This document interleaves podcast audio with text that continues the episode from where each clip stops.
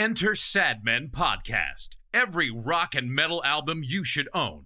Reviewed, rated, and ranked. Okay, so welcome to episode eight of the Enter Sad Men podcast. This is the loudest podcast in the world where we discuss the albums that any self respecting rock fan should own. I'm Mark. I'm joined, as always, by uh, my uh, chums, Steve and Richard, to talk about three new albums that we're considering for entry admission into the Hall of Fame, which is is actually hyping it up a bit too much because actually the first hundred will always go in automatically, and it all gets a bit interesting after that. You, uh, if you found us already, then you know that we're on Spotify, Podbean, Apple Podcasts, and now Google Podcasts as well. We've got uh, a Facebook page. Just search for us, Enter Sadmen. We can find us on www.entersadmen.co.uk and follow us on Twitter at Enter Sadmen. So, uh, boys, last week was an interesting week. We did um, AOR, didn't we? We did AOR, and it all got a bit big and keyboardy. I was going to say it was a trip down memory lane, but every episode is a trip down memory lane, isn't it? By virtue of the dates we've chosen. But it was, um, yeah, it was very keyboardy. It was very, it was very lovely, wasn't it? Especially coming a week after we'd thrashed ourselves silly on the um, on some fireworks from America. It was, um, yeah, we did um, Hi Infidelity, REO Speedwagon. we did Journey's Escape, and my wild card, which was uh, Native Sons by Strangeways, and um, all marked well, and uh, it was good fun, good evening. Yeah, we certainly learned that to uh, to sing in an AOR band, uh, you actually do need to be able to sing, and uh, yeah, a bit of a link to um, this week's uh, show, which you'll reveal in a in a bit. Um, but yeah, someone else who can sing.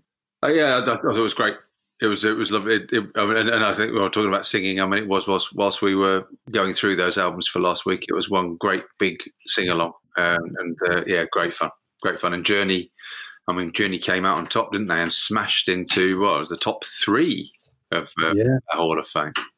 Yeah, and not really a huge surprise, I suppose. You know, the the album that has in any list you care to look at on the internet been voted the world's best ever AOR album. It was always going to be up there, wasn't it? Um, I think the interesting result from last week was um, was yours, Steve.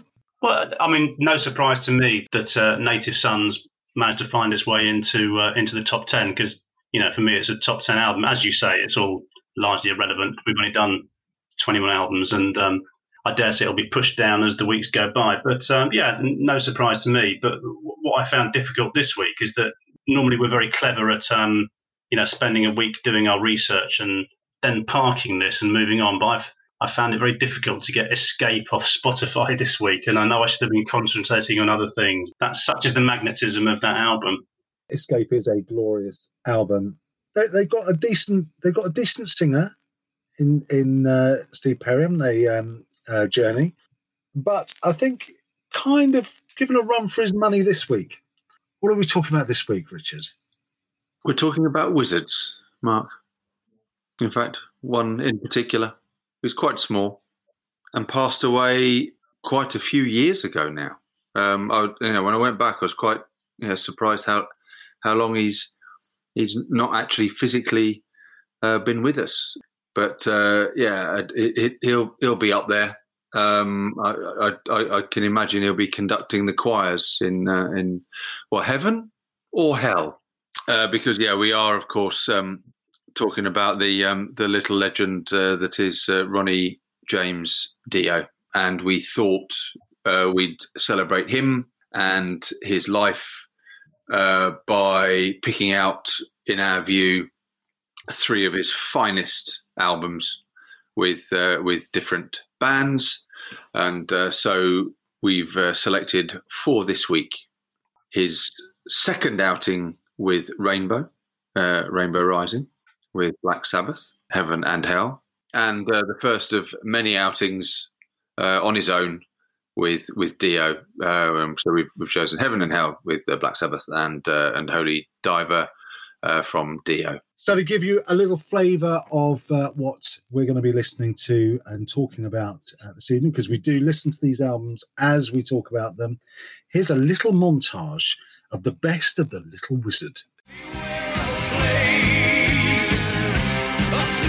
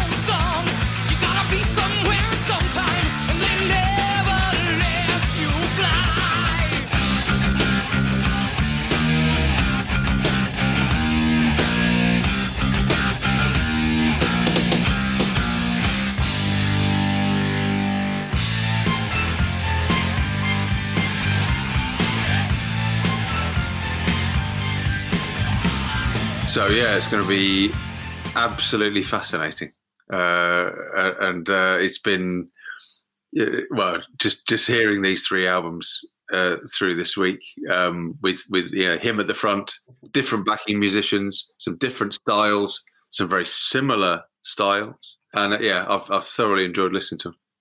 And it's a timely time to be talking about him because um, as we record this episode of the podcast, um, we've just literally just gone past the 10th anniversary of his passing. So um, it seems like a nice time to kind of um, pay tribute to The Little Wizard, which is the title of this week's episode, as you will know because you are listening to it.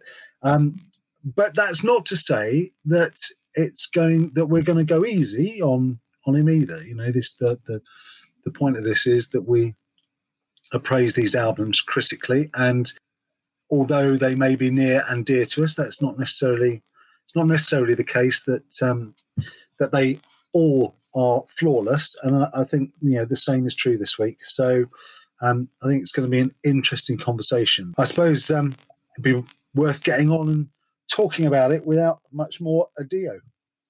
Yeah, I mean, I suppose you know it's probably you could use ebbs and flows, or you just could use light and dark instead. Thunder, lightning.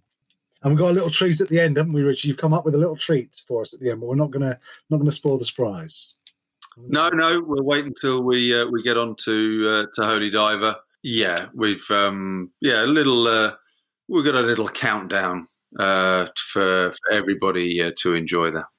Can I just say, if, if you're wondering why you're only hearing two voices, and unfortunately I'm looking at these two faces, it's because I'm the non-partisan voice in this relationship. I'm the uh, if, if if Princess Di was involved in a, in, in a marriage for three rather than two, these two are Charles and Camilla, and I'm on the outside. I look, I can see them now. They're they're like a couple of giggling schoolboys, alcoholic giggling schoolboys, all admittedly, but you know, just getting silly over a game of Dungeons and Dragons whenever you mention Ronnie James Dio. So I'm here to bring to bring some sense of normality to the show. You know, sharing the fun, admittedly, but uh, and get emotional and nostalgic, of course. But um, yeah, the, the, these two boys, my good friends, are absolute diehards, and I uh, and I and I look forward to. Uh, I don't quite know how dispassionate they'll be come the end of the show, but uh, we'll see. Well, on that ominous note, we ought to talk about the first album, which is Rainbow's 1976 sophomore album, Rising. Opening album sleeve notes. So here we go with with Rising. This is uh, Rainbow's second album, uh, recorded in released in 1976. Ritchie Blackmore decided that um, he didn't own the band anymore for this uh, for this second album. We- We've had a bit of debate, haven't we, this last week on you know, should we have chosen this one or should we have chosen Long Live Rock and Roll? Uh, I don't think we would have chosen the first one into, as the example of their, their finest. No, I'm pleased we chose this one. Really pleased we chose this one. This is a completely different band to the one that recorded the debut album. Uh, only Dio and Blackmore uh, survived from the original lineup. And um, I think the, the first thing to say about Rainbow generally in this era, but also this album, is that how different the sound is to Deep Purple. And clearly, Blackmore had a lot more musical ambition and wanted to explore other things. And you, you kind of see in these albums why he decided the time had come to leave Deep Purple, don't you? Because it is a completely different direction to uh, to Purple. And of course, Dio himself arrived from via a band called Elf. They also had Jimmy Bain on this album, and of course the incomparable Cozy Powell on drums. So, yeah, it was a hell of a lineup, wasn't it? Because Elf opened for Deep Purple quite a lot, didn't didn't they? And then I think it was was it uh, Ian Paice, Roger Glover produced Elf's debut album. So there's a really really strong bond there that must have built up between the members of Deep Purple and uh, and Dio through those through the early seventies. And I, and I read, I think that uh, I mean. Ritchie Blackmore said, you know, uh, it, it, uh, we wanted to work with Dio because he's, he's, such a great person to work with. I, am not sure if that was Ritchie Blackmore code for because he does what I tell him. But yeah, they, obviously the, the bonds were, have been there for many years. Do either of you boys know the reason why a band fronted by Ronnie James Dio might have been called Elf? I can't quite figure it out. but it's interesting what he said, Mark, about um, this is a, a, big departure from Deep Purple. I was nine years old when Rising came out, so I wouldn't have remembered it at the time. So it's something I've had to come back to later, and I didn't come back to it in the 80s at all. I've actually really only come back to it this week, having not given it any airplay at all. And I actually think that side it's only there's only six tracks. Anyone doesn't know the album. There's six tracks on the album, four on side one and two epics longer songs on side two. We're listening to the first one now, Tarot Woman. And the first note I made when I was listening to this was side one of this album could have just been a Purple tribute act. I honestly thought that. I thought any of these four tracks would slot seamlessly into um, or onto Machine Head or Burn. And, and, and, I, and I wasn't in the least bit, that's not uh, denigrating the work they were doing. It's not insulting in any way, shape, or form. In fact, who'd be surprised given, you know, Blackmore's um, thumbprints are all over it. And um, and I, and I get the sense that what he was trying to do with Rainbow was the stuff that he wasn't quite doing with Purple anyway. Was was that not the premise behind it? So there's bound to be, and we're also in the mid 70s, which is end of the Purple era or his Purple era. So it's going to sound kind of similar-ish. I don't know. That's what I thought. I mean, two or three tracks. Tarot Woman certainly is one that you know I, I think could sit quite easily on a on on a on a Purple album. But do, do you agree? Disagree? Yeah, I, I felt that um, certainly when I when I had Run with the Wolf that that that that could be. I could imagine Gillan singing it, and you know it, it fitting into yeah that that era of of, of Deep Purple. Yeah, it's fascinating. It's, it's, yeah, similarly, Starstruck could. It, it, well, I could imagine Ian Gillan singing it, but then I wasn't sure whether that was because, yeah, well, I'm sure we'll get on to comparisons in, in a bit around you know, Gillan versus versus Dio. Um, but um, one one thing sure, they can both carry a tune. I know exactly what you're saying, Steve, and actually, I I agree with you. But I think the difference for me is that Rainbow is a lot more. It's more blunt force than than Deep Purple. This is less layered. Well, apart from one track, this is less layered.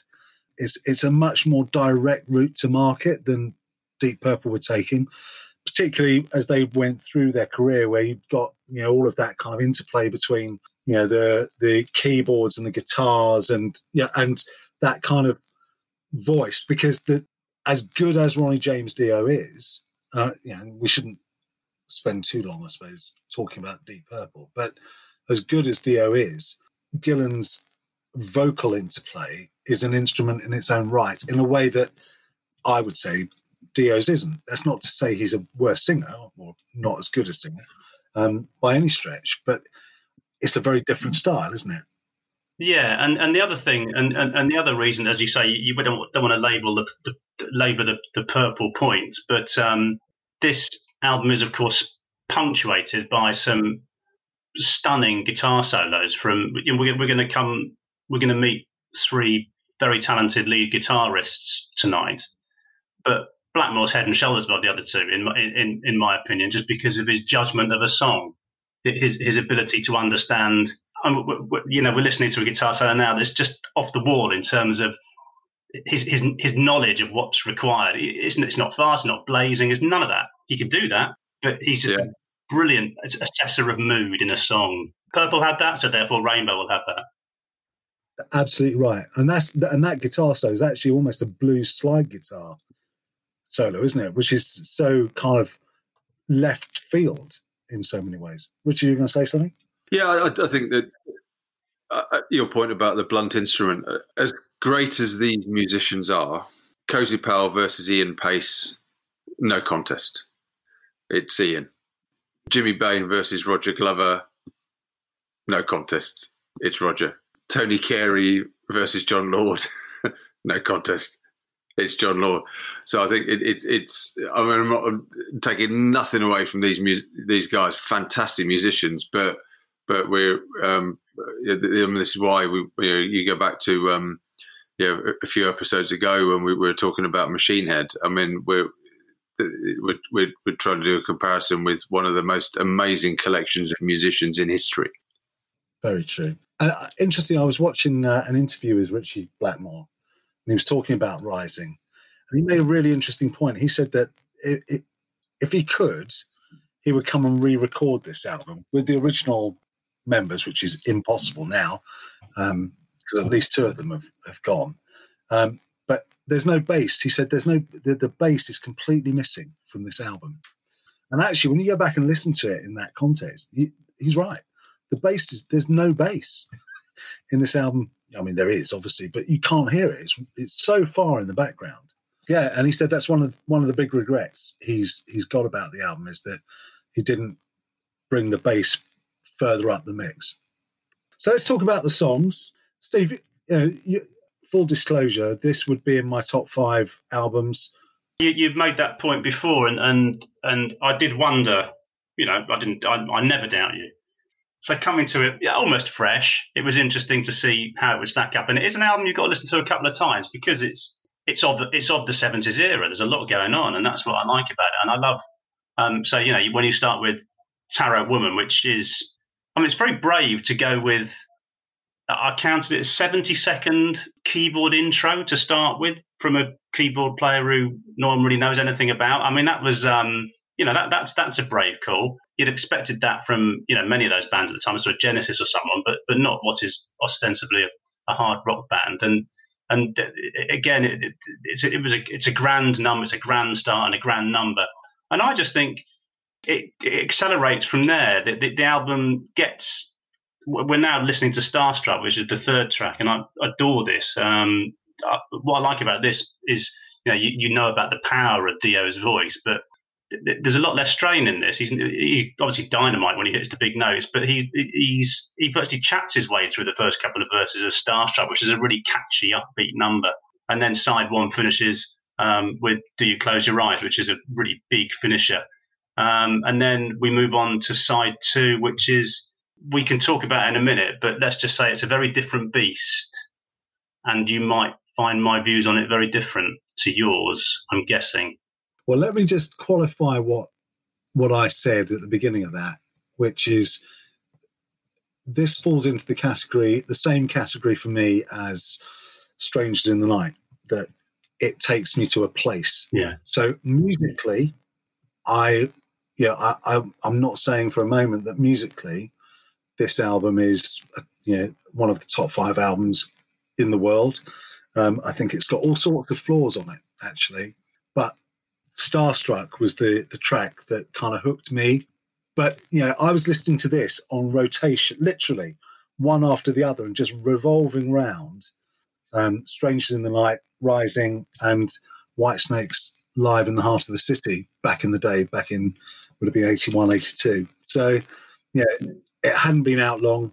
but they'd already moved on because at the time that I was kind of getting into this, they were already, you know, they'd already kind of got rid of Dio and they brought in Graham Bonnet and um, and they'd gone for a much more commercial kind of approach. But it is an album of uh, of two halves, very much so. Um, and I think side two is interesting, and I have a particular view about one half of that album, uh, that side, and a, a completely different view of the other. Um, yeah, so I would have been I would have been eleven. I was I was sixteen when I bought it.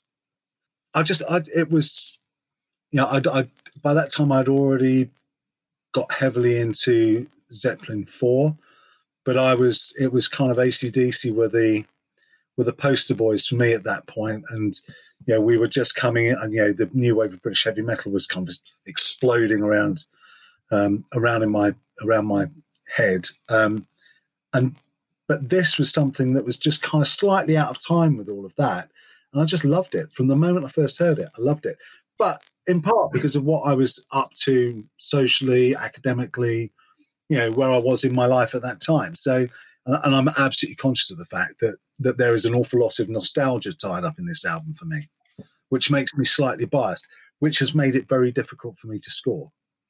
Well, no, it shouldn't do, should it? Because your emotions should be involved in your scoring anyway, shouldn't they? Surely. Yes, but they shouldn't overinflate it as an album. It should be a, you know, the mu- the job here, if we have one, because this isn't a chore, but the job here is to is to appraise it critically as much as Yeah, celebrate it. Of course, if, if any of our listeners actually um, look at what uh, uh, Mark and Steve uh, scored, We're going to talk about what ratting. they've both talked about is complete bollocks. We're kind of scoring these albums on how we feel. Uh, let's be honest.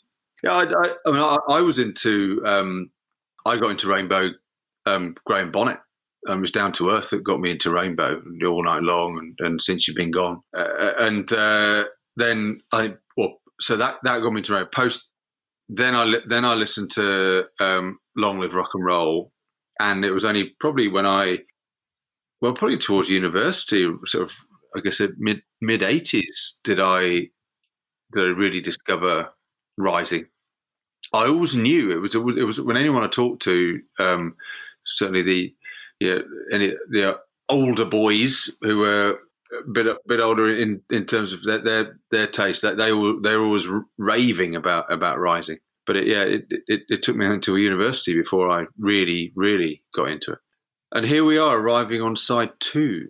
Uh, and I think it's fair to say we've probably all been waiting for this moment, one way or another. Because here we are with Stargazer, which for me is, I think, the greatest rock song ever recorded. And That's not where I Steve thought, That's not where I thought this conversation was going. Because I'm just going to I'm going to flip side two on its head. Because with Stargazer, I'm I'm really really struggling. Uh, everyone says it's it's the album showpiece. I I don't really care what everyone else says actually, because that's that's contagion, isn't it? It doesn't matter. It's what I think. And if I'm honest, and, and I'm glad we're a long way away, I just don't think it goes anywhere, which in itself isn't an issue. But if it's not really going anywhere, it doesn't need to be eight and a half minutes long, does it? Really? Lengthen it live by all means, but yes, it does. here we go. Here comes the hero worship. I knew that would happen. No, because because he's just going to think I'm just he's he's just going to think I'm I'm some sort of you know wafty little fanboy. So come on, So I, I um, you remember we we we talked um, uh, about about um, Lynyrd Skynyrd and Freebird, didn't we? And uh, yeah, I mean, that's a bit lo- bit longer than this, isn't it? Uh, in, in full form. And I did say a lot. I preferred the six minute version. I've always thought this is fine at this length. I, I think. Well, why do I think that?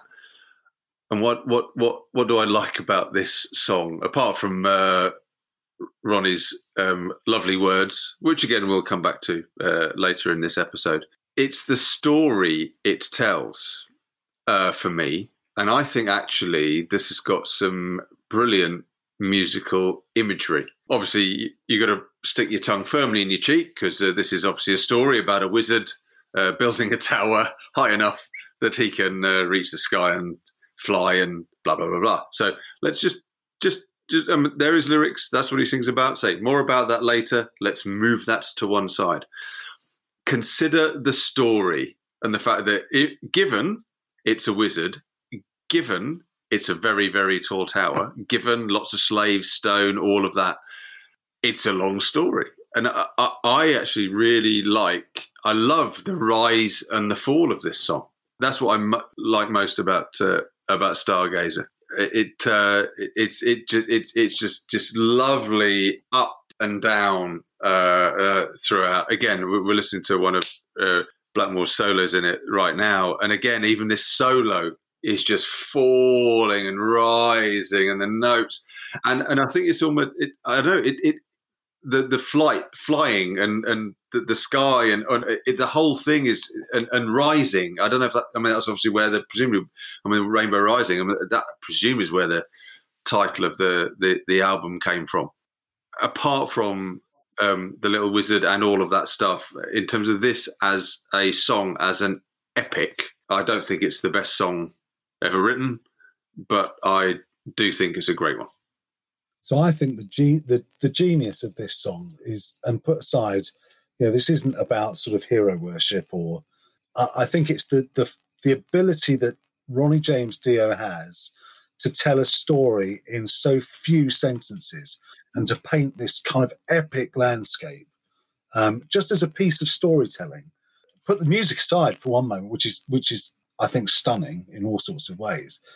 You're absolutely. I think you're absolutely right. I think you can you can live and breathe this story listening to it you you know you you you're there with the slaves they watch him rise and fall and it's just the imagery that he he he uses but also it's how he leverages the meter of the song to to kind of convey all of that emotion in this sonic landscape i think it's an i think it's an, Yeah. an amazing piece of music Well, we've just listened to the end of that that solo where, where and and and Blackmore solo. So you say so up and down, up and down, and then at the end of that, it just rises and rises and rises until he plays the highest note he possibly can on the guitar. And I don't, I'm just imagining this. So na- then the tower's ready uh, before he goes into the final verse where the poor wizard appears not to fly. And the other piece of genius, I think, of, of this song is that it's what eight and a half minutes.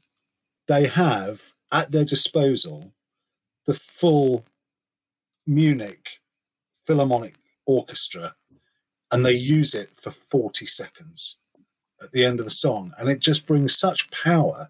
And if if you you know if you want uh, um, evidence of just what a visionary musically Blackmore was or is, then it's in this song. I think every piece of creative vision is there in every single note. It's such a well thought through, well constructed song. And and this this final piece, as it kind of builds and builds and builds, it it actually uh, uh, Steve will laugh, but it actually moves me, and it, and it always has from the first time I heard it. No, I'll, I'll never laugh. I mean, I'm at the 640 mark now, and, and I've had enough. I mean, I'm I'm I'm done with it. You know, it's um for for, for absolutely contrary reasons to you guys. Uh, I mean, I've not read the lyrics, but I can imagine what they're about because I know enough about Ronnie James Dio to have figured that much. I don't care about the story. I don't go to an opera to listen to the to listen to the words. That's by the by. It's a piece of work naturally embroidered improved by the extraordinary Ritchie Blackmore. It just, it just, I just, it just drags for me. That's all. I don't, I don't, I'm not at the same place you boys are at with this song. That's fair enough, because that's the nature of music, isn't it? It it touches you in different ways, and that's an entirely that's an entirely legitimate point of view of it. I, I don't have an issue with that at all. Had I, had I, had I listened to this with some degree of seriousness when I was a kid, and my mates listened to it and enjoyed it as well, the, the contagion that I so grossly dismissed earlier would have would have infected me, and, and I'm sure I would have been there fist pumping, singing along to whatever ludicrous song words he, he's spouting, and thinking, yeah, this is one of the great songs ever because it fits that kind of epic bracket that you know the, the early 70s were full of and mid 70s. but that was then, and this is now, and um, you know, it is what it is. And funnily enough, we're now moving on to the final track, which I absolutely adore. So for me, a light in the black is is a test run for Kill the King on Long Live Rock and Roll. It's it, it's uh, it's almost like they get to Long Live Rock and Roll, and Ritchie goes, "Do you know what? I think we can do better." But there you go. In a nutshell, we both love one song on the on the second side of this album. What what I like about this, there's an interplay. Again, it's an eight minute track. You know, who who who'd get well, well, no one has sides to albums anymore anyway. But I mean, two tracks on the side of an album is just fantastic. I mean, that's that's priceless in itself. But th- th- what I love about this track is there's, there's a really kind of lengthy, Carey keyboard solo. And, and you made the point earlier. I mean, direct, he's not the world's greatest, but um, you know, he's, he's he's very good. But and then you've got a brilliantly judged, yet another brilliantly judged Blackmore solo. But they're both playing it out set against that same kind of almost brain melting backbeat that just does not relent. And I absolutely adore that. I know you like the the, the, the variety and the sort of light and dark and tone of, of Stargazer. I just like the the sort of intensity and the ferocity of this track that just never seems to stop. I don't have an uh, I don't have any issue with the, the ferocity and the intensity. I, I love Kill the King, but this is just a, this is well, I mean, I suppose Kill the King came after this, so maybe Kill the King is the, the impersonator. For me, this is this is a poor man's Kill the King, and I love Kill the King. I think it's one of the great great rainbow tracks. Richard's kind of listening to this exchange with a wry smile on his face. Yeah, I like them both. I like both. yeah, for, for all of the reasons you've you've been discussing. It's what makes you know this this second side. th- th- These these are two such different songs. I think this one could be shorter. I think this could be six. I think Stargazer could be twelve. and I think, and, I, and I'm I'm going to challenge you, Steve. I don't think you've listened to it enough. You just need to uh, let it envelop you. So uh, maybe we'll uh, we'll come to the, back to this in the next time. Maybe next time we uh, we talk about Rainbow on a future episode. I think you're probably right, and I think um, I think there's quite a lot of this album that that, that takes it's it's a it's a bit more complex than you think. This album, you know, you just think it's Rainbow, it's British heavy metal, late seventies, it's going to be bog standard and easy to understand. No, it, it's better than that, isn't it? Musically, it's much better than that. Yes, uh, and my, my issue with with this particular track is on every occasion that I've played it in the last week, my my my kind of first reaction at the end of it is to go is to go right. I'm going to go and play Kill the King now because because I need to I need to hear it done properly. now I don't I don't dislike this at all. I really you know, uh, and as you'll find in the scores, you know, I haven't you know it it's got a decent score. I agree. I think it could be shorter. It could have been. I think this could have been four or five minutes. You know, never mind six. And I don't think it would have lost anything for that. But still a fantastic piece of music.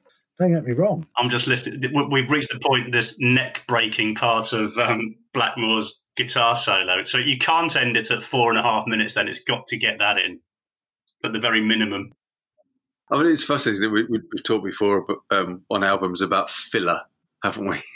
And uh, you know, albums that could have afforded to be uh, you know 35 minutes when they were 40, or uh, or 40 minutes when they were 45. We'll come to the yeah, the, the highs and the lows in a minute. But you know, I mean, was yeah, Tarot Woman was six minutes long. Run with the Wolf three minutes forty. Starstruck four minutes. Do you close your eyes? Bang on three minutes. Was that a ha- was that a happy accident? Don't know. And you got Stargazer and Light in the Black eight minutes. So you know, side side two was longer than side one with two tracks. Yeah, I, I don't think it could have been any shorter because I mean, it, it, as it was, they'd, they'd managed to stretch the album to thirty five minutes. What I want to know is what what did they decide not to? That must have been a conscious decision to keep it to those six because they must have had other material. They could have padded it out, and maybe that's the point. Maybe this is an album that just has no padding, deliberately. Maybe maybe they've gone. Do you know what? We're going to stop there because that's the best. That's the absolute best that that we've got, and anything else would, not be to the same standard. I don't know. Be interesting to know what what it Rainbow would have done and been like had he kept this lineup together. Would you say? Would you agree? I think Long, Long Live Rock and Roll. Well, I don't want to say it's more commercial than this, but but a, a bit a bit more standard, maybe. Long Live Rock and Roll is a kind of sing along anthem. Isn't? Yeah. Kill the King is the is the kind of the rich man's light in the black. But it's also got some interesting stuff on there. But then, obviously, I mean, d- then Down to Earth was just. I mean, that was that was you know, absolutely commercial, wasn't it? Well, they had that. That had to have been a, a decision where they went. Do you know what? We just need to get in the charts now. Yeah. So come on, then. Highlights and lowlights. Let me give my first, and then we'll we'll we'll listen to your extremes. Do you close your eyes for me? Is is the the not so high point? I mean, I did write on my notes here three minutes of filler. It's not much filler, is it? Uh, it, it didn't. I mean, it, it, it was. It's, it's good. I like it, but um, uh, not not as as much as the rest. I I do love Run with the Wolf.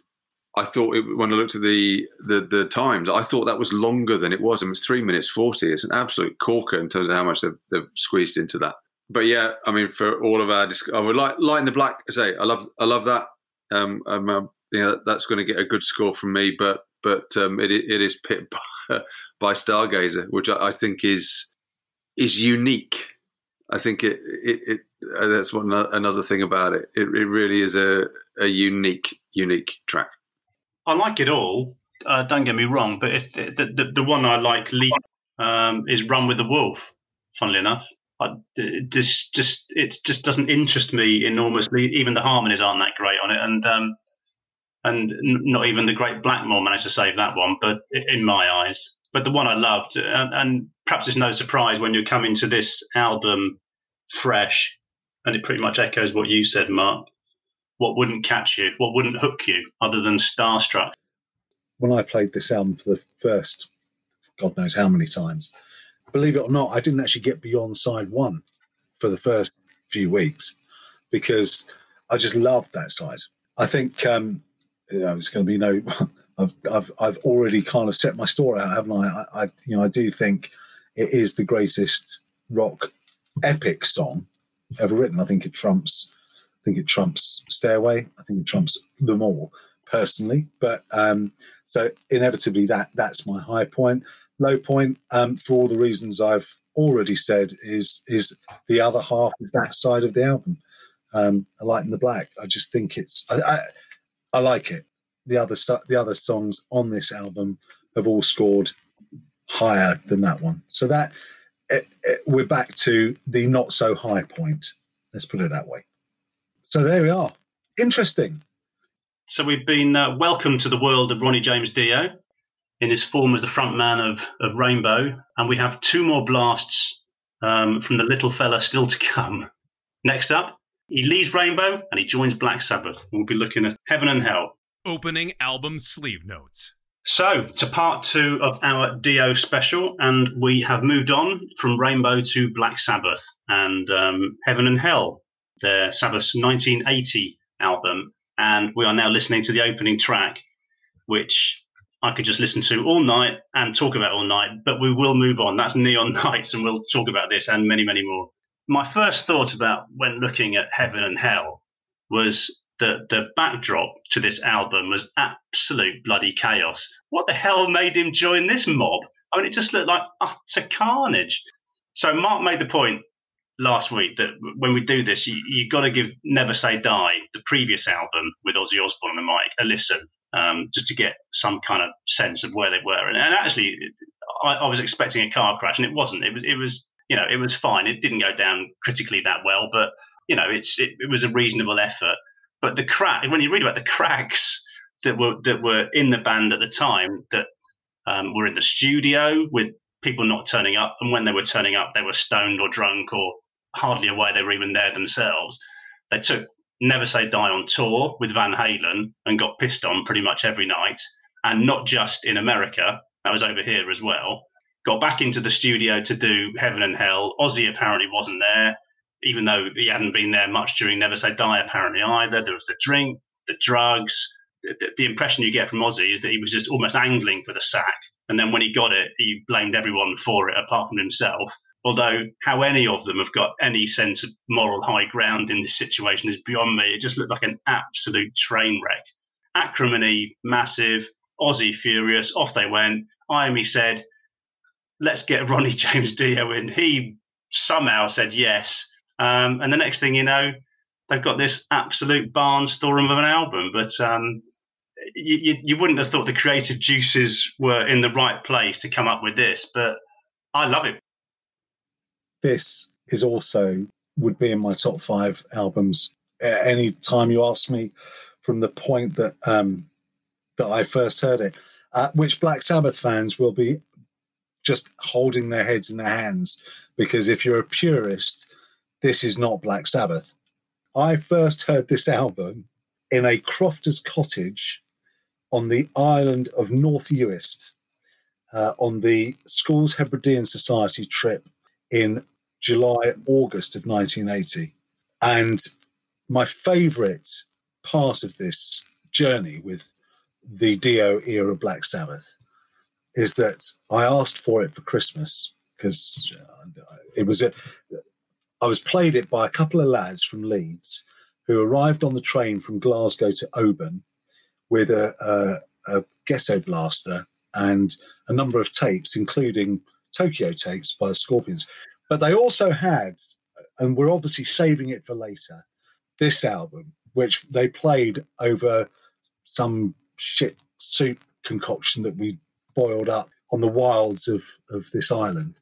So I asked for it for Christmas and it was bought for me by my grandparents. And I just love the fact they had to go into the record shop and ask for, as 75, 80 year olds, that they wanted to buy Black Sabbath's Heaven and Hell. I just wanted to see the guy behind the counter go, Really?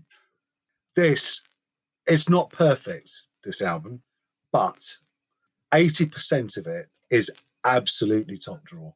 I'd like to start with the cover, which I think is.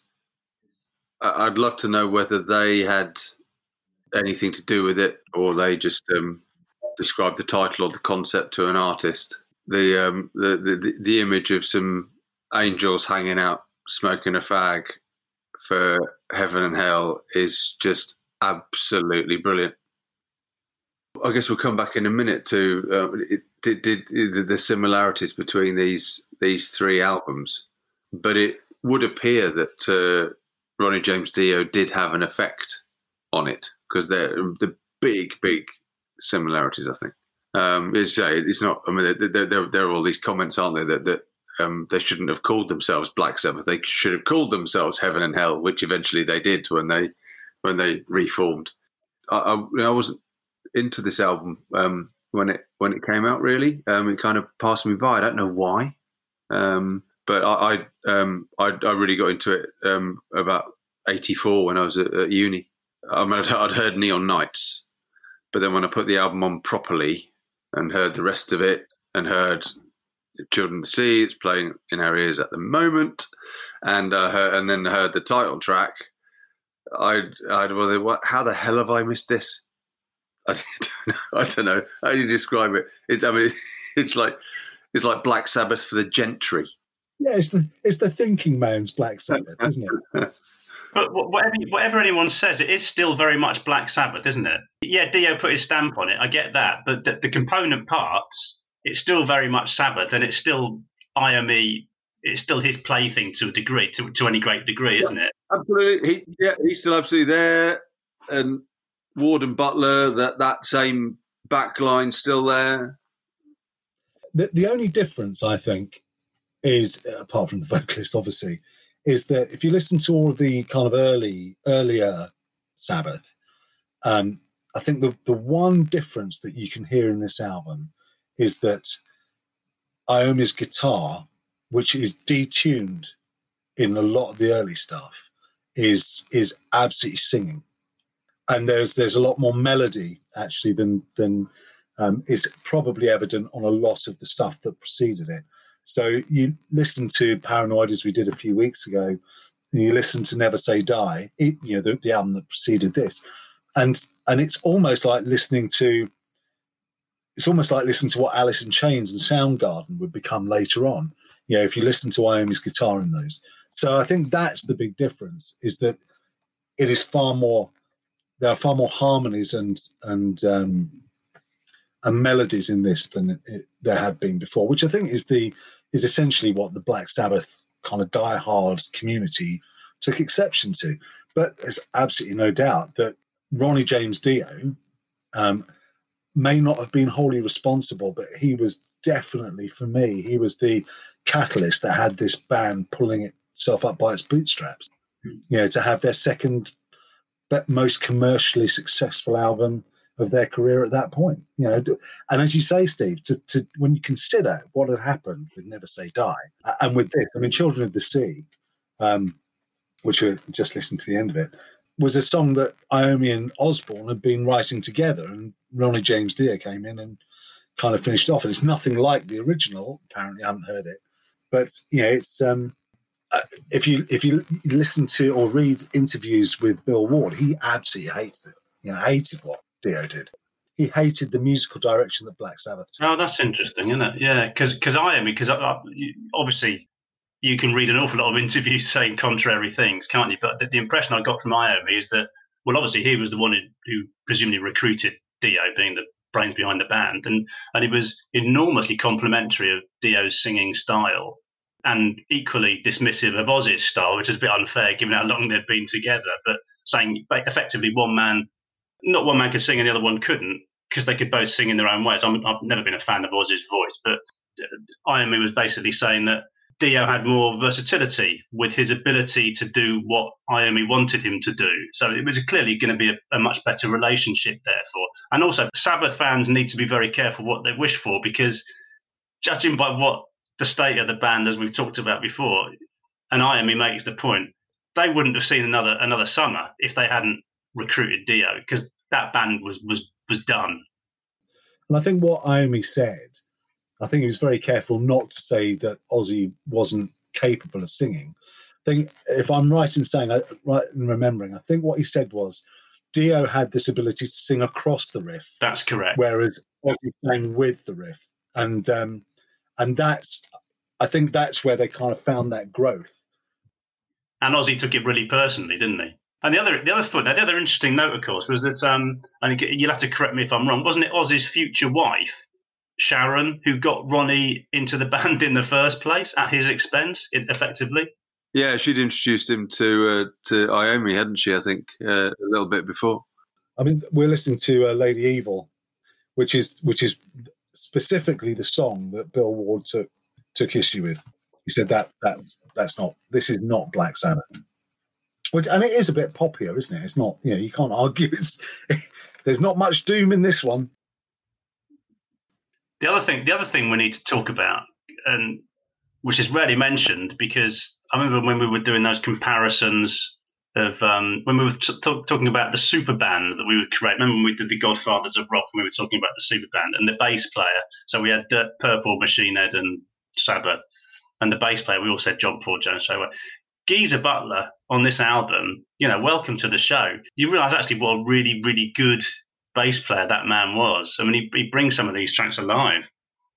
Well, given that he did them all in about one take, because originally, if if you believe, I mean, I don't know who knows what to believe with with the story of Black Sabbath at this era, but um, it was um, Craig Gruber, wasn't it, who was supposedly recorded all the bass parts for the album, and as because Geezer had kind of then gone off to deal with some kind of personal issues, but came back and re-recorded them in in a very short space of time.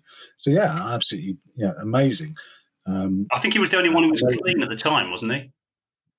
yeah, well, Bill Ward was so kind of gone that I think um, Tony Iommi set him on fire, and he has no recollection of the recording sessions for this album at all. I mean, that's that's about as rock and roll as you get. You get set on fire and you don't remember it. yeah. What we got an album out? What? Hey, when did that happen? Oh dear. And so we come to the title track, one of the great title tracks. No, it's it's um now it's no Stargazer, Steve. No, Um, I love this song. It's just, it's all about the bass line, all about the bass line. it is just relentless. I mean, I mean, fair, fair play to him. I, I'd get bored. Let's assume, you know, when it was recorded and everything else, um, there's there's no um, sampling here. This is this is one take and a guy playing these few notes again and again for the entire song. So yeah, fair play to him. Absolutely fair play to him. But it, it, it's the um, it's the construction. I mean, th th I think this is you know when you talk about why does the world fall at the feet of Ronnie James Dio? I don't think it's a coincidence that every band he's been involved with has come up with songs that have been very meticulously constructed. Um, and you talk about, you know, and you're right, Steve, you know, we talk about three very talented lead guitarists tonight.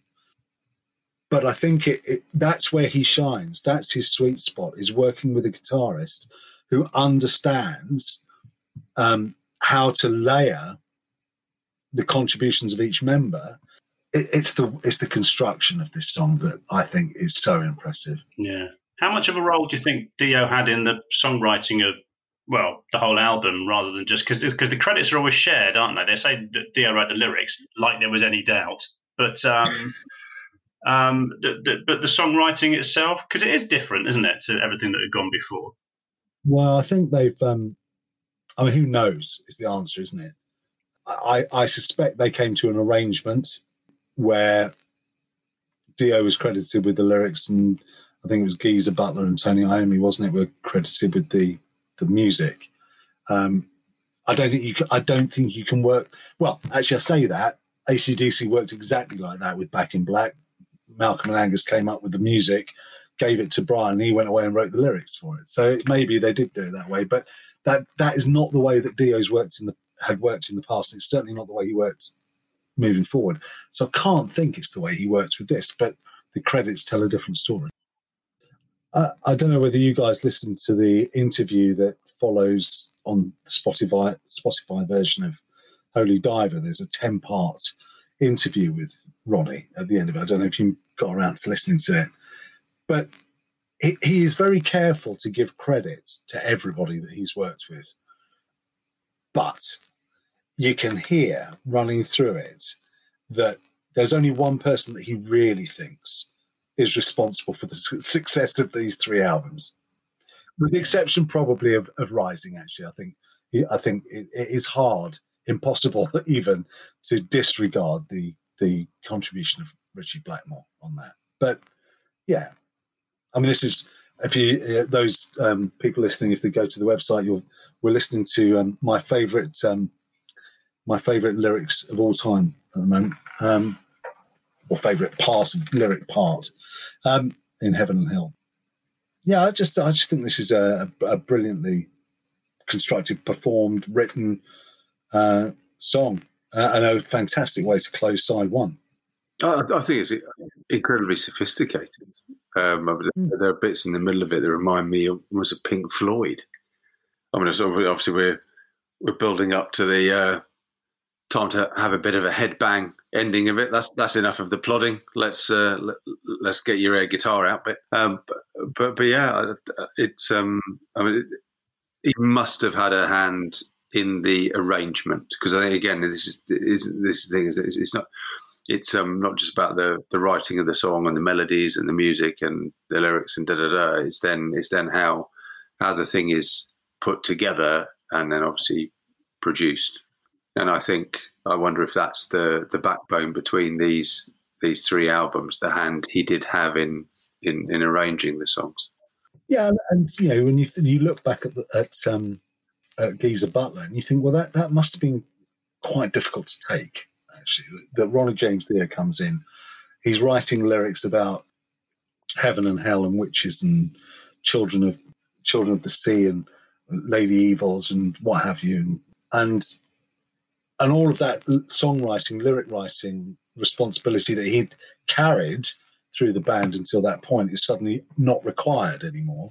If that were me, I think I'd be slightly miffed. Um, I, I wasn't more heavily involved in the creative direction of the band, but you know, um, and I think yeah, I think you're right. You know, Dio was a difficult, I think, a- difficult man to work with, partly because he was a perfectionist.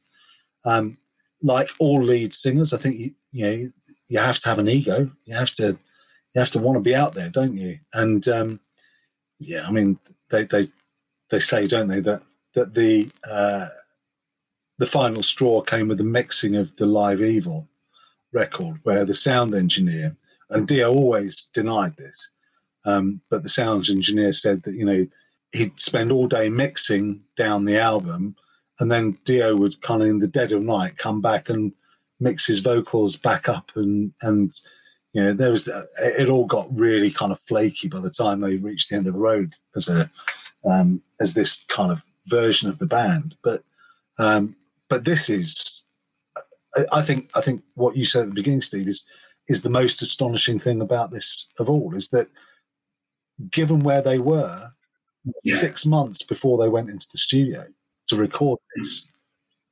you wouldn't have put money on this. No, and let's face it, Dio could have done any number of late night trips to the studio to remix, engineer, or do do whatever he wanted with this album because you know Iommi and Ward were not even on the same planet, were they? So No. he could have got. No. But what what joking aside, he did. Um, I don't think Tony Iommi's guitar sounded sounded any better than it did on this album. His guitar work on this really well, really nicely controlled, and I'm sure you know Dio would have had an input into that. Yeah, and I think that's what that goes back to what you were saying, Richard. That it's about the arrangement, isn't it, of the of the song, and probably just that. Yeah, Dio was a master politician as well. You know, he was he knew how to he knew how to run a band without running a band, um, and I'm sure you know he would have been whispering in an ear somewhere saying, "Can you maybe get Tony to do it this way, or maybe get Tony to do it that way?"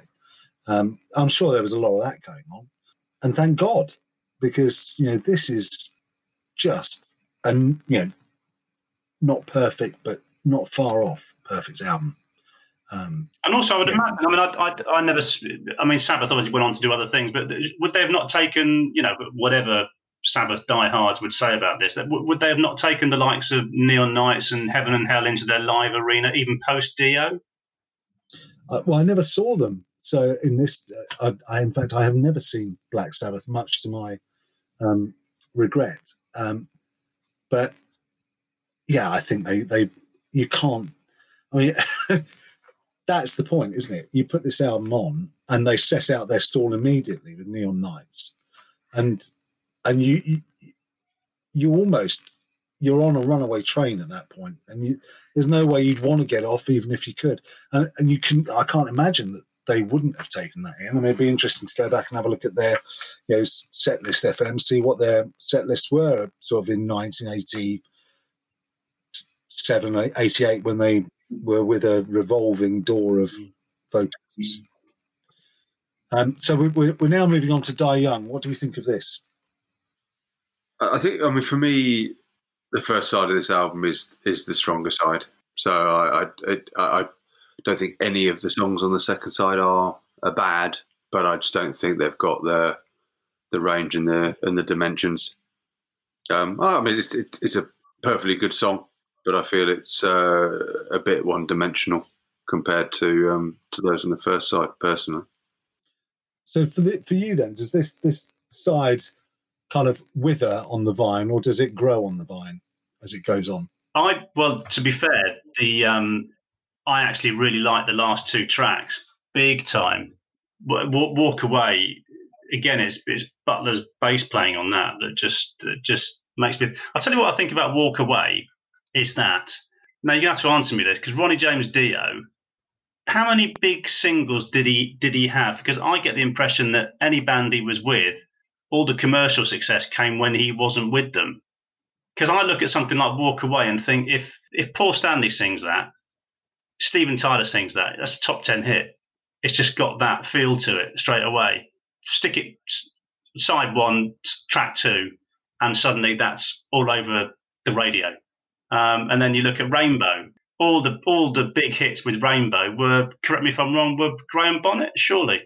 For this great voice, he, he wasn't he was never going to be a big commercial hit was he which is a shame because the tracks on here that with someone else at the mic could have could have sounded very different not better but you know, commercially far more accessible. And Walk Away is a classic song. Walk Away just is a really feel good song. Bill Ward's favourite track on the album is is "Lonely Is the Word." He liked it when they kind of did different stuff, and "Lonely Is the Word" is a very different song to the rest of the album. So he felt that was kind of more in keeping with where the band ought to be. Yeah, again, it's a great. It, it, it's it's also another great track. I, I can even forgive them the um the Stairway to Heaven steal for the outro. I think it's a really strong finish to the album. Those two tracks. It's probably worth talking about. Um, I mean, a, a link to between this album and Rising, and a, a link back to. I think we've we've discussed him before, and that's obviously that uh, Martin Birch produced both Heaven and Hell and Rising. I think, didn't he? Um, so you know, again, I think you know, if you got that arrival of someone like Martin Birch with RJD, um, that's gonna that's gonna create quite a difference, isn't it, for how you how you put an album together? Yeah, and I I suspect that the Little Wizard had a, a big say or big influence in who was going to sit on the other side of the glass, um, because he knew it worked. Yeah, I mean, you, you look at look at his. Oh, it's just phenomenal. Look at Martin Birch's credits. You know, he's he starts off with um, Fleetwood Mac. Um, admittedly, their early stuff. Um, then he, he he's done pretty much everything that Deep Purple did when they were good. Um, he goes on and produces a lot of Jon Lord. You know, he's done Wish, Wishbone Ash. He goes on to Rainbow, Whitesnake. You know, Love Hunter, Ready and Willing, Live in the Heart of the City, Come and Get It, Saints and Saints and Sinners, Slide It In. You know, the biggest until they get to 1987, the biggest albums they do. Black Sabbath, he does both the Dio era, Blue Oyster Cult, Cultosaurus Erectus, which is one of my favourite albums. Then Maiden, he's done literally everything from when they were good. I mean, the man's a legend. Uh, and, and it's hardly a surprise, is it, that Ronnie James Dio arrives in the carnage that is Black Sabbath circa 1979 and and he, he's probably looking at that going well we're not having these people produce the damn album um and if we can avoid it. Um so I, I suspect he's had quite a lot to do with that. Yeah. Yeah, it, it, had a. It, it, I presume he didn't get much sleep in 1980. Did did Martin? Because in 1980 he did this. He did Cultosaurus Erectus, Ready and Willing, and Live in the Heart of the City. I mean, that's yeah. That's um. That's that's not a bad not a bad few uh, records to put out in one year, is it?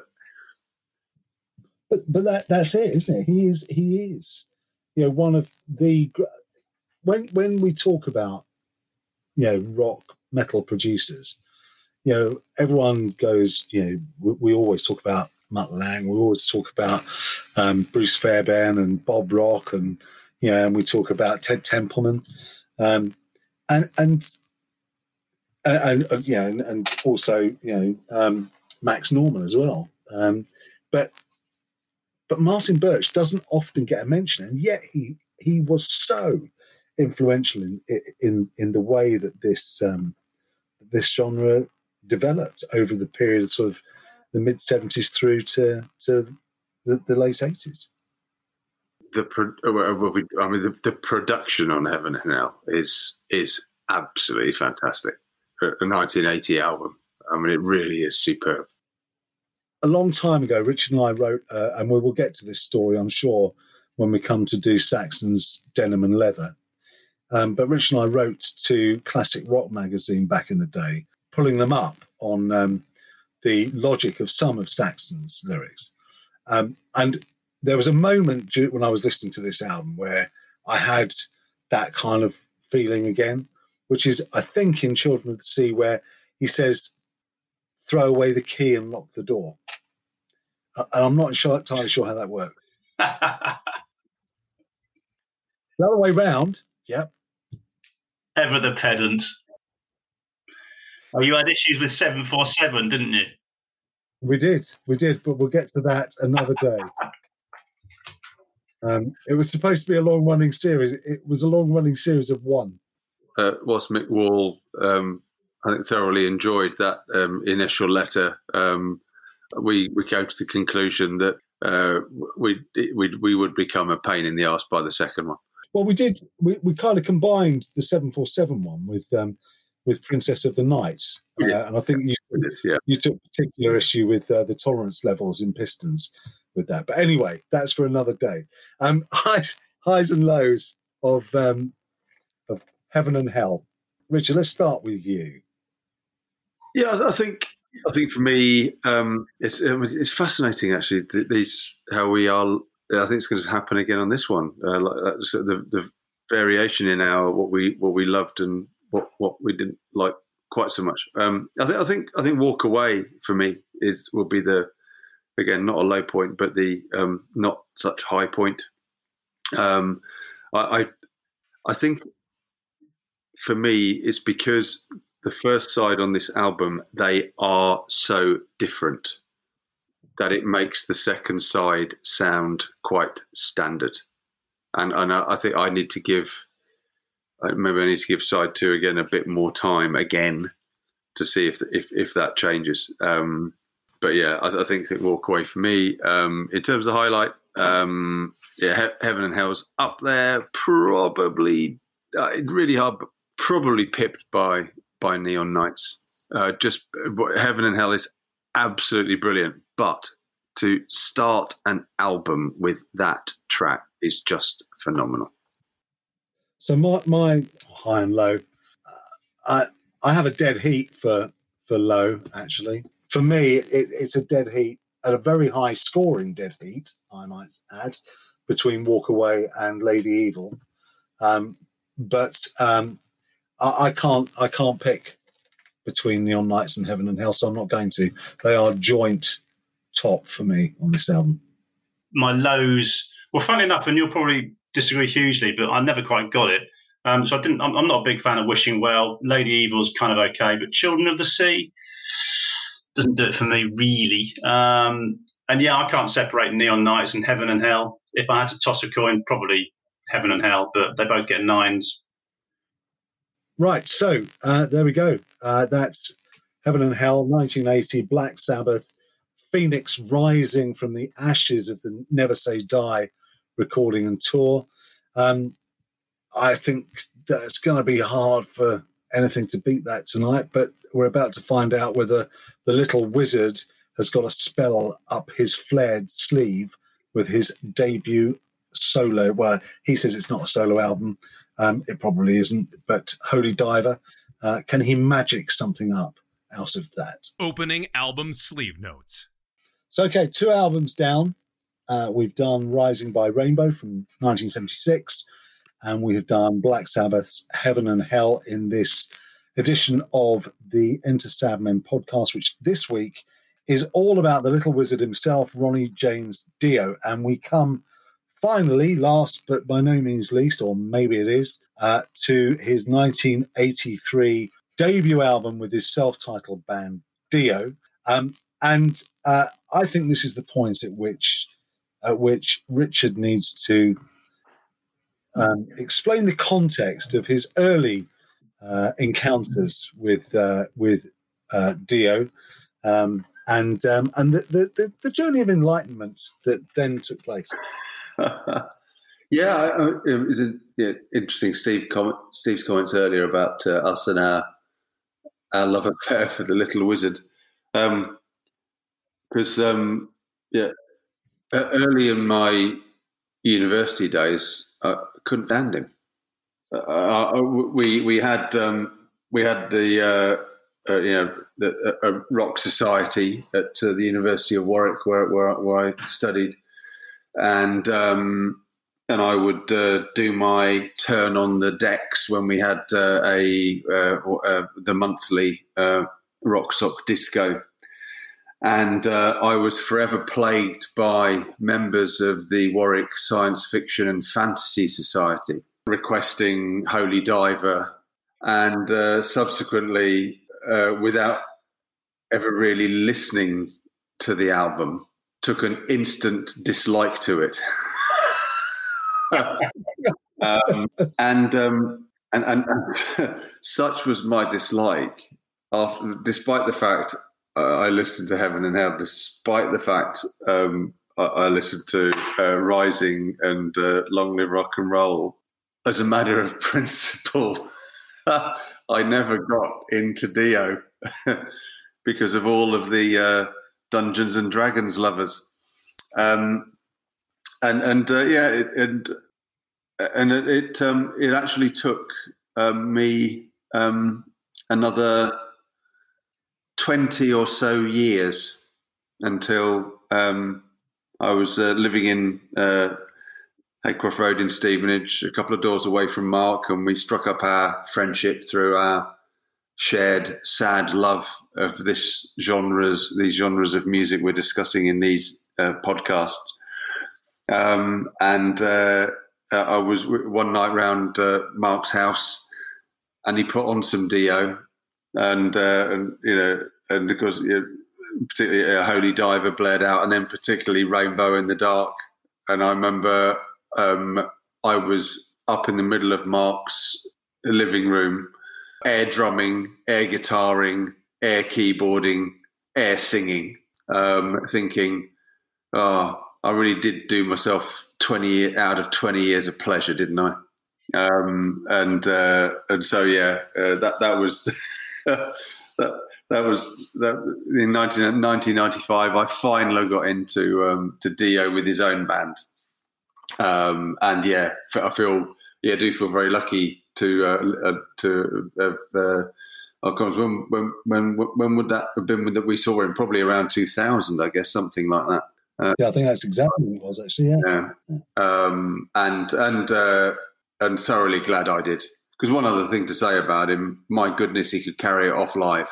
Um, that that's that's the voice you hear when when when, when he's singing uh, live. So um, yeah, thoroughly enjoyable. Yeah, so that was um, that was me. Uh, a brief history of uh, me and uh, RJD's own band, and uh, but yeah, I've thoroughly enjoyed listening to uh, to Holy Diver this past week. So um, yeah, so this is 1983. He's been fired from Black Sabbath, allegedly for twiddling his knobs in the studio at, uh, in late night mixing sessions for Live Evil, um, which for the in the interests of of fairness, he denied um, vehemently. Um, but he formed his own band. He had two record deals on the table before he left Sabbath to record a solo album. Um, but he wanted to put together a band. He says he claims that he never saw himself as a solo artist, that this was very much a band project. He had written Holy Diver and and the absolutely towering Don't Talk to Strangers before they went into the studio. He recruited Jimmy Bain by accident, who had recommended Vivian Campbell for the guitar uh, for the guitar job. Uh, they had auditioned, or they had considered. They had an audition. They had considered um, when they were looking for a, for a lead guitarist. They considered at the same time Viv Campbell and John Sykes, and Dio came to the conclusion that Campbell was the more interesting guitarist. So that's the band, and this was the result. And uh, I, I've always had one big question about this album, which is why the title track doesn't open it. It makes no sense in terms of it's the it's the title track. It it the, the, the type of track that it is, and the start. You got all this this weird atmospheric, um, you know, uh, winds and, and groaning and whatever else going on. Why why would you stick that on at the start of track two after you've already played a song? Really surprising. Who knows? Uh, and but I think that's particularly a, a particularly interesting question when you consider that "Stand Up and Shout," which is the first track on the album, which we're listening to now, was the last track to be written, and it was it was written effectively as a as a as a filler. Dio wrote it on his own. Jimmy Bain had gone off to do tour with the Scorpions, I think, um, Viv Campbell had finished his guitar parts. he'd buggered off, and they've um, so Dio stayed in the studio, I presumably, you know, mixing the album down, and um, and and came up with this, and and suddenly it's the opening track on the album. I, I don't get it. I don't get it. Maybe I haven't studied the minutiae of it in quite the same detail you have, but I absolutely do get it because apparently it's about um, him being pissed off, basically, and it therefore it bears a relation to his unseemly exit from Black Sabbath, and he was just getting it off his chest straight away. So sentimentally, at least, you can understand why it's an opening. This is my middle finger to Sabbath straight away, but and musically as well. I mean, it's, it's by some distance the fastest track on the album, um, and it's a it's a it's a good calling card of a track. I get your point about Holy Diver, but it's a great calling card. It's a great because of its um, you know, ferocity, really. Yeah, I, I, I agree. I love it. It's a great track, but I, you could still have said that, and it'd be track two. I'd have stopped. I'd have swapped them. I wouldn't have. I wouldn't have put it later. I'd, I'd have. I, Yeah. I think the whole, just the the, but the start of Holy Diver when that kicks in, I, I think it would be. Yeah, I just it would have been a better opening, and then you just follow it with this. But anyway, still love it. I love stand up and shout. back in I can't remember when it was, but in one of the many sad nights, and if if you've been a regular listener, you'll know what they are. Um, they were they're, they're nights once a year, all too all too infrequently that the three of us get together and play music to each other around a theme that we randomly choose. Um, but we did do um, we did once have a go at playing a game of Dio Bingo. I think which you've you've come up with something similar for tonight, haven't you? Yeah, yeah. So, so um, uh, again, we we our love of the little wizard is is done with our with a big smile and our tongues firmly in our cheek because we could rip apart his lyrics all night long, um, and I'm sure we'll we'll. We'll, talk about some of those because because he really reaches some uh, a, a real peak in some of his some of his lyrics on uh, on on this album. I, I don't know quite how to do this with you two. So what what, what I've um, what I've actually done here is um, I've put the lyrics of all three of these albums into a word counting machine. So uh, we, we all know sort of uh, Ronnie's fondness for for words of fantasy and all of that. I'm just going to give you a bit of a countdown, and uh, if if you want to take any comments as as we go, um, please feel free. But yeah, in terms of the frequency of words, uh, in, in, th- across the songs in these three albums, uh, um, Ronnie sings 54 nevers, 27 ladies, 23 eyes, 22 dies, 20 nights, 18 evils, 16 starstrucks, 15 wolves, 14 flies, but only 12 rainbows. He sings 11 stars, 10 fools, 9 winds, 8 falls, 7 magics, chains, gypsies, and blacks. He sings 6 queens, invisibles, towers, risings, heavens, and divers. But he only sings 4 thunders, 4 strangers, 4 nights, and 4 shadows.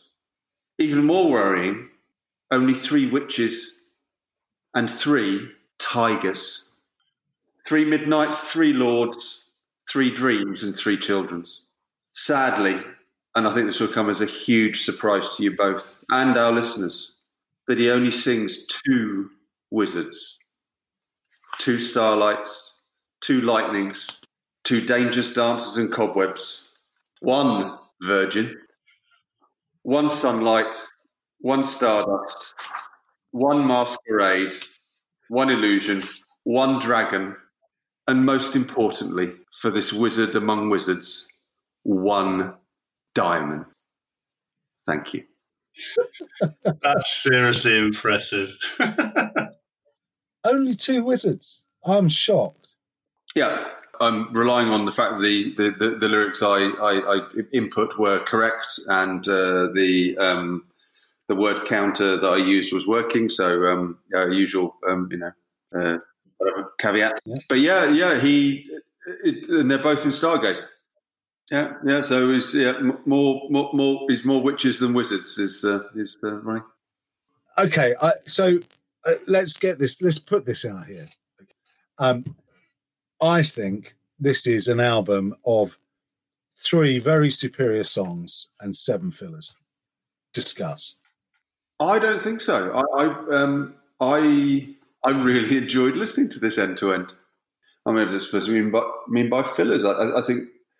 I mean, we, we obviously we, we're just listening to the end of the the title track, which is just absolutely epic as as far as I'm concerned. Rather than the next couple of tracks, in terms of you know, Gypsy and Caught in the Middle, I, I um I thoroughly enjoyed them. Thoroughly enjoyed listening to them. I enjoyed them. I enjoyed. Uh, there's nothing to dislike about them. I just think they're not particularly strong. Steve. Yeah. It, do I like it as an album?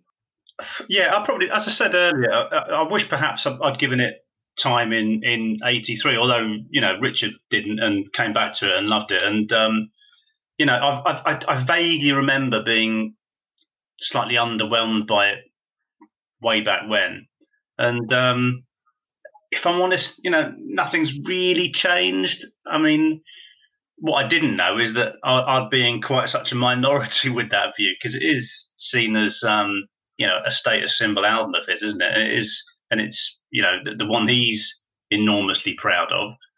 But and, and Dio fans love it, and you know it, it's the one album above all others as their kind of vinyl shrine to the to the little fella. But um, yeah, no, it's it's a decent album. I, I'm with you. I, I- yeah, there it's there's nothing inherently wrong with it. Um, there are some bits of it that are very good. Uh, so we're listening to Gypsy, which has got you know, it's got a decent hook line, um, but I find it repetitive. There's there's not a lot interesting going on here, and yeah, it's not. You know, I I don't think it's a bad album. It's never gonna. It's never gonna be a contender for a desert island album for me. And I think maybe it's a victim of Rainbow in the Dark and Holy Diver, and for me, Caught in the mm-hmm. Middle.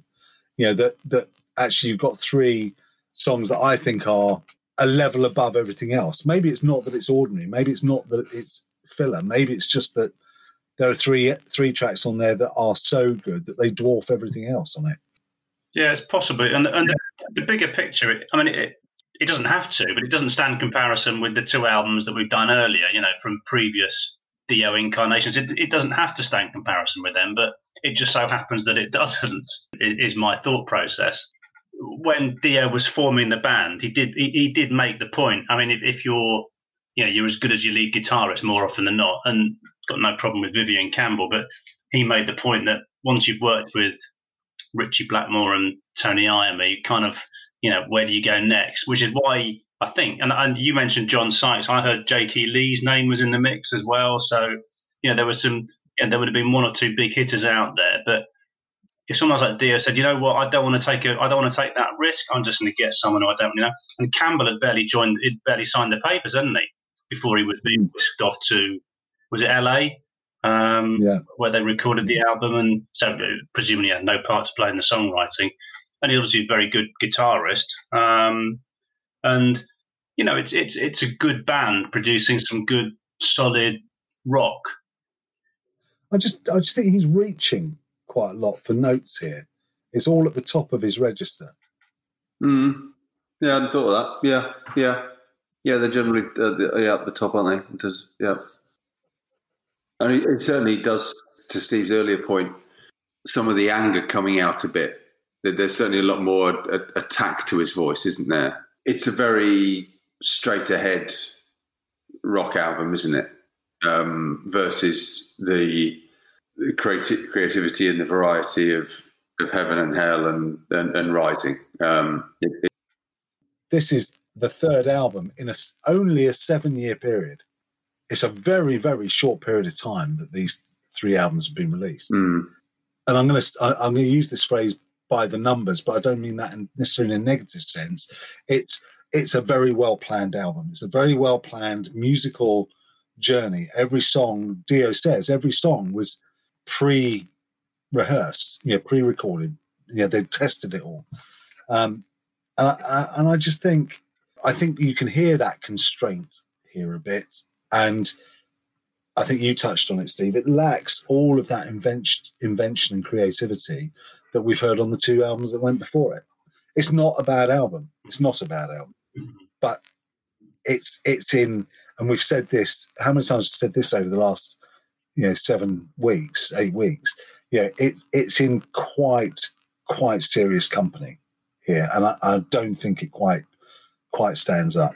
But you know, now we're on to the, the clearly what is, I'm sure you'll both agree, the highlight of the album.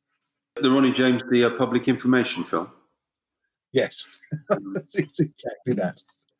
So, can we just go through the public information? Um, don't talk to strangers. Yeah. Okay. Yeah. Don't stand in doorways. No. Don't go to heaven because it's really only hell. Don't write in moonlight. No. Uh, yeah, because the words might come out real. Uh, and flowers. They don't, No. smell the flower. They're a no-no. Smell the flower. They're a no-no. They are an evil drug. Um, I mean, this is. And, This and the, and the worst of all, Oh Christ, no! Don't dream of doing it. No, no, no! You must never do that, kids. If you're listening, okay. Doorway, starlight, strangers, women, heaven. They're, they're all out. They're off limits. Okay. Like in the eighties, you weren't supposed to play in fridges. Just don't do it. Um, I think this is abject. I think this is just a dreadful song. Yeah, I, it's fascinating. So with with my late arrival and appreciation of Dio, and with some of these songs, I I I'd stick my tongue so firmly in my cheek. I think this song's hilarious and brilliant. Reasons we like songs This is be the wrong reason. just makes me smile.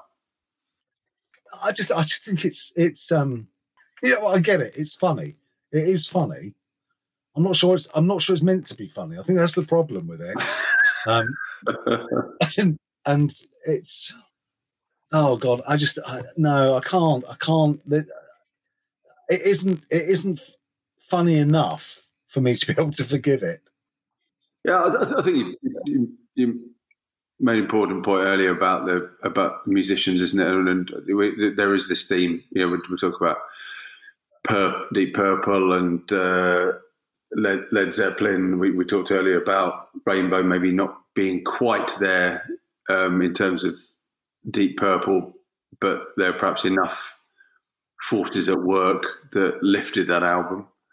Um, we know that there would have been forces at work within Black Sabbath, and yeah, I think if um, if Dio had put some stronger other musicians around him, um, could have ended up with um, something a lot bigger, better, more complex. I guess because it's going to be interesting to see what the, how, where the scoring ends up.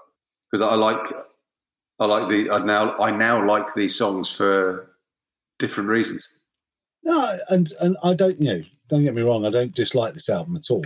Um, I, I just think, um, I, I think you've just touched on it. This is this is an album that wasn't challenged enough, run by a man who wasn't challenged enough. Mm. You know, w- I, I think you, you can take this album in two ways, can't you? You can say, right, you can take, uh, which I think by and large, Richard, you and I do. We go, it's the Little Wizard. It's fun, makes you smile.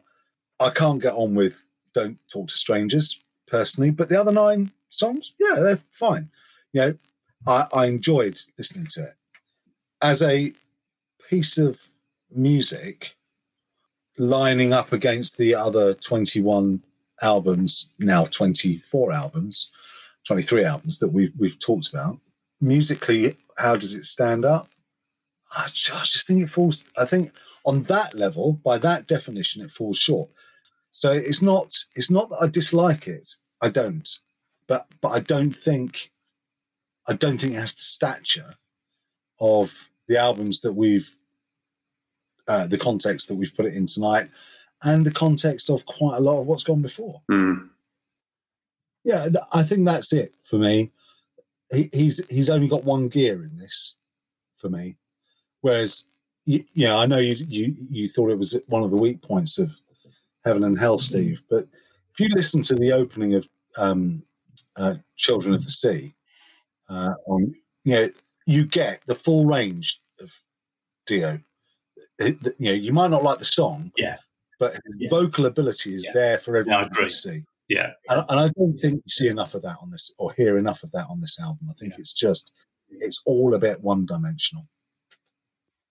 Uh, yeah, we, we, we just, we've been discussing these last many weeks so many different styles, and um, this was obviously designed as a straight ahead rock album, and I think it needs to be judged in those terms rather than against the other two that we listened to, and I think it um, it did have a part to play with you know, some of the other stuff coming out at the time in terms of the you know the the the Norbum particularly, and you know I'm trying to it, it, I didn't um, manage to have, to research it around. Be be really interesting to know just who was what other bands were inspired by the music on on this album. Because I mean you say them this is this is you know before the the mid '80s wasn't it? And and, and um, all the bands that that really came to prominence there in, in sort of you know hard rock. Yeah I, I, I think I think you're both being a bit hard on it And we're not, and we're not allowed to be hard on him, are we? Because I, I referred the honourable gentleman to um, a WhatsApp conversation we had earlier in the week, with- and um, anyway, Mark was Mark was conscious when we decided on the Dio evening that I, I hadn't actually contributed anything on WhatsApp for about 24 hours, which anyone who knows me knows that's not unusual because I'm just a lazy ass. But he, he was clearly perturbed that I'd found something not to my liking, and you know he was going to do the big up for Dio when he was excited about this Dio episode we were doing. So he said, um, "Being quiet today is that good or bad?"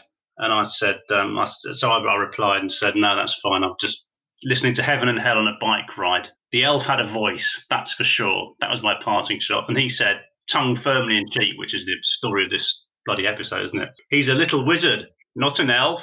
He may be dead, but as he's now the man on the Silver Mountain, he still has feelings. and and and uh, I did write that, and I, I felt it keenly.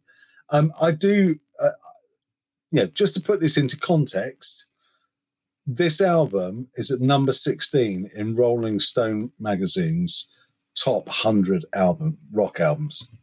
So, what do I know? But the whole point of this is that, yeah, I don't think any of those, any of these kind of top hundred things that you, you, you can see on online. I don't think they are ranked in quite the same forensic way that these are. I'm not saying we're right by any stretch, because in the end, it's just the opinion of three blokes.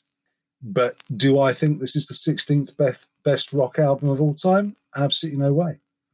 It's probably worth talking about uh, just quickly, yeah, coming back to producers because you know we we we, we talked um, um, yeah, quite a lot uh, um, as we listened to um, Heaven and Hell about about Martin Birch, and again, it, it, I, I just get the impression with with the with the, the way Dio had been treated. Um, you know his decision to produce this album himself, and uh, uh, whether it, it would have been a better album if if he'd got um, you know, you know what if Martin Birch had been involved in this? Um, that would have been quite interesting, wouldn't it? Well, I think that goes back to what I, what I was saying. Um, can't remember which album it was about. But I said, you know, the, the job of the producer is to to wring a sound out of the band, to wring a, a, a signature sound uh, and a personality, and to essentially to boil that that's those months, weeks, months in the studio down into something that utterly defines that band at that moment. And I think that goes back to what I was saying a bit earlier, which a few minutes ago, which is you know this is a this is an album that wasn't challenged enough. If you've got Martin Birch the other side of the glass, he's probably going to be questioning some of the decisions that have been made here. You know, we're listening to Rainbow in the Dark, which frankly I think stands up against just about anything else he's ever done. But Dio hated this song. He, he was he, he, he was he was going to take a razor blade to it and just get rid of it completely. And and he makes the or made the point that in future iterations of the band, they developed a much heavier sound for this particular song. And yet, for me, this is this is a highlight. Do you, do you think his problem with it might have been that it wasn't actually his baby? The fact that it was Campbell and, and Bain you know, twatting around in a studio, come up with a riff, and the next thing you know, uh, with Vinny Appice, and then the next thing you know is that um, uh, Bain walks over to the keyboard, comes up with that little motif at the start of it, and Dio's almost sort of sidelined, just comes into it late on and thinks, you know what, that's not my song really. But I mean, because he, you know, he was, as I say, he was, um, he was the the ultimate ruler of, the, of, of his domain, wasn't he? Yeah, I think I think you're probably right. I think you're you are probably yeah. He by his own admission, he was a control freak. Yeah, he um the the the reason that he didn't that he produced this himself um, was that you know he said ultimately this record is gonna was gonna sound how I wanted it to sound. So there, kind of there was no point in somebody else coming in because they were never going to do it the way I wanted it to be done. And I think my point this evening is it would have benefited from somebody doing it slightly differently Yeah.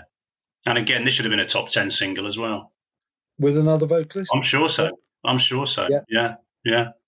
yeah, it was on it was on a heavy rotation on MTV um, because this is how I how I came across the album, and it is that signature keyboard is amazing, isn't it? Because it hooks you. Mm. But it's not complex, is it? It's jump, isn't it? It's, it's just, just a very simple thing. Yeah, and I think what I'm saying is more of this, less of "Don't Talk to Strangers." You know, if you if you put together their first three albums, so this, Last in Line, um, and uh, Sacred Heart, I think were the first three. There are tracks on there are enough tracks on all of those albums that if you were to put them onto one album, it would be astonishing but I think there's there's too much ordinariness going on around those big kind of signature monster tracks that that kind of define Dio in the in the sort of early to mid eighties. Should we uh should we talk highlights, lowlights? Steve, you and I have probably been too hard on the little wizard. Yeah, I'm sure we probably have. But anyway, caught in the middle doesn't do much for me. Highs, I do love stand up and shout. Um, and I don't actually think they get any better than that through the rest of the album. Rainbow in the Dark, a close second, but um, yeah, the opener gets it for me. Richard? Lows to me, um, we'd listen to Shame on the Night now. I think it's, yeah, probably, um, it, it's kind of stuck on the end.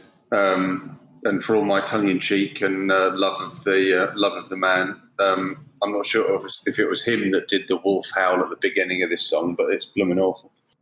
And uh, yeah, in, in terms of highs, uh, uh, the high, Rainbow in the Dark, um, loved it in your living room all those years ago, Mark. Still love it today. Yeah, so uh, I'm with you. So that's yeah, that's the standout track for me as well. Rainbow in the Dark. Um, the the low light could easily have been the track we're listening to now, Shame on the Night, were it not for the interesting kind of breaks and kind of motifs through it. Um, but it will come as absolutely no surprise to you guys to know that uh, it's very much "Don't Talk to Strangers" is the low point of the album for me. Okay, so there we go. We end this trio of uh, of albums from Ronnie James Dio. So we've been listening to "Rising" by Rainbow, uh, "Heaven and Hell" by Black Sabbath, and uh, "Holy Diver" by Dio. Um, and it's now time for us to really find out what we thought of these albums and move on to the scores. Reviews complete. Initializing rating process. Right then, the scores are in. And uh, Mark, you're going to take us through where we got to on Rising. Yep. So obviously that was the first uh, album of the evening. I mean, I think we discussed, didn't we, at great length the tracks. Uh, probably the only notable thing there is that I have given my first 10 um, score, um, and probably that will be the first 10 and last 10 for a while um, to Stargazer. Um, but Steve gave the album 7.75 on the nose. I gave the album overall on average 8.11 uh, or 8.12 if you want to round up and be sensible about it. And um, Richard, you scored the album exactly the same as Steve to give the album overall an average score of 7.87222. Steve, let's move on to Heaven and Hell. Okay, so fast forward four years. Black Sabbath, Heaven and Hell. I gave it. I put a couple of nines in there. Rich put a nine in there. Mark trumped us all with uh, three nines for big nines for Neon Knights, Heaven and Hell, and Die Young. And so we wound up with me awarding a grand total of 7.375, up to Rich, who gave it 7.625, and uh, Mark, who's absolutely wet himself with 8.875 um, for a grand total of 7.95 and a bit. Um, and so, Rich, we finished off with Holy Diver. Yep. And for those, uh, yeah, a cu- couple of nines from Mark and I for, for Rainbow in the Dark. Uh, Steve's top score was an eight for Stand Up and Shout, uh, which meant overall Steve gave it 6.55555. Mark ended up on a 7.71, um, which actually was, he was kinder to the Little Wizard on Dio than I was. Uh, my, my overall score for Holy Diver was was 7.61, and uh, all of that averages out uh, for the album at uh, 7.29. It's time to put The Rock in a hard place, opening the Hall of Fame. Tonight, in reverse order, Dio have managed to step in at number 21. Remember, we're out of 24 now, so uh, there's only three that they're out of the relegation zone on goal difference alone with Holy Diver, but no such problems for um, Sabbath and Rainbow. Rainbow's Rising is in at 10, pipped by a couple of places by Black Sabbath, Heaven and Hell, who uh, who are eighth. Confirming top 10 status. So, where, how do we think about there, There's quite a lot between Holy Diver and uh, the other two this evening. Probably reflected in the conversation we had, isn't it? Yeah, absolutely. Yeah, yeah. It's um, no great surprise to see where it is. Um, although you actually, you know, I could I could hear the tone in Richard's voice when he was um, slightly surprised that you gave it uh, a greater score than he did, seven point seven compared to Richard's seven point six. But I think I think that just, just reinforces what I said that it's not a bad album. You know, it's just in the company it was in tonight. Mm. Um, it, it had a lot to live up to, didn't it? And um, and that's been reflected in the, the scores. Really, I mean, we've said all along, haven't we, that um, it's going to take something special to kind of break into that top five. Escape did it last week. You know, when, when you think that Black Sabbath, you know, with a, an album as strong as as strong as uh, Heaven and Hell is, didn't even managed to break the, Yeah, the I think it, it's interesting looking at the, the Hall of Fame and, and what's either side of these albums. Because again, it, it's not, it, it's all strong company, isn't it? That, that I mean, Dio is sitting above Pronounced by Lynyrd Skynyrd uh, and uh, just below by, by a tiny margin, Demolition by Girlschool. And then Rising is uh, sitting above Native Sons by Strangeways, just below UFOs, Strangers in the Night, and then just above UFOs, Strangers in the Night is Heaven and Hell. So, and, and these are all, you know, we're getting into two and three decimal places of difference. Um, so, actually looking down this and just seeing where these are um, and where they deserve to be, um, that that feels okay to me. Yeah, it's been. I think it's been, been a really another really enjoyable um, episode and really enjoyable weeks worth of listening. Rest in peace, Ronnie. You're listening to the Enter Sadmen podcast. We're talking loud. So we've uh, so we've sent the late great Ronnie James Dio back to the Silver Mountain in the heavens, or is it hell, from whence he came. Um, and next week Uh, next week, we're off to a place where Dio rarely ventured, um, which is the real world, to work our own magic on the subject of mainland Europe. Don't worry, we're not going political. Their Brexit is our Broxit, as we turn our attention to some of the best rock and metal, um, which has come from across the channel. So until then, rock fans,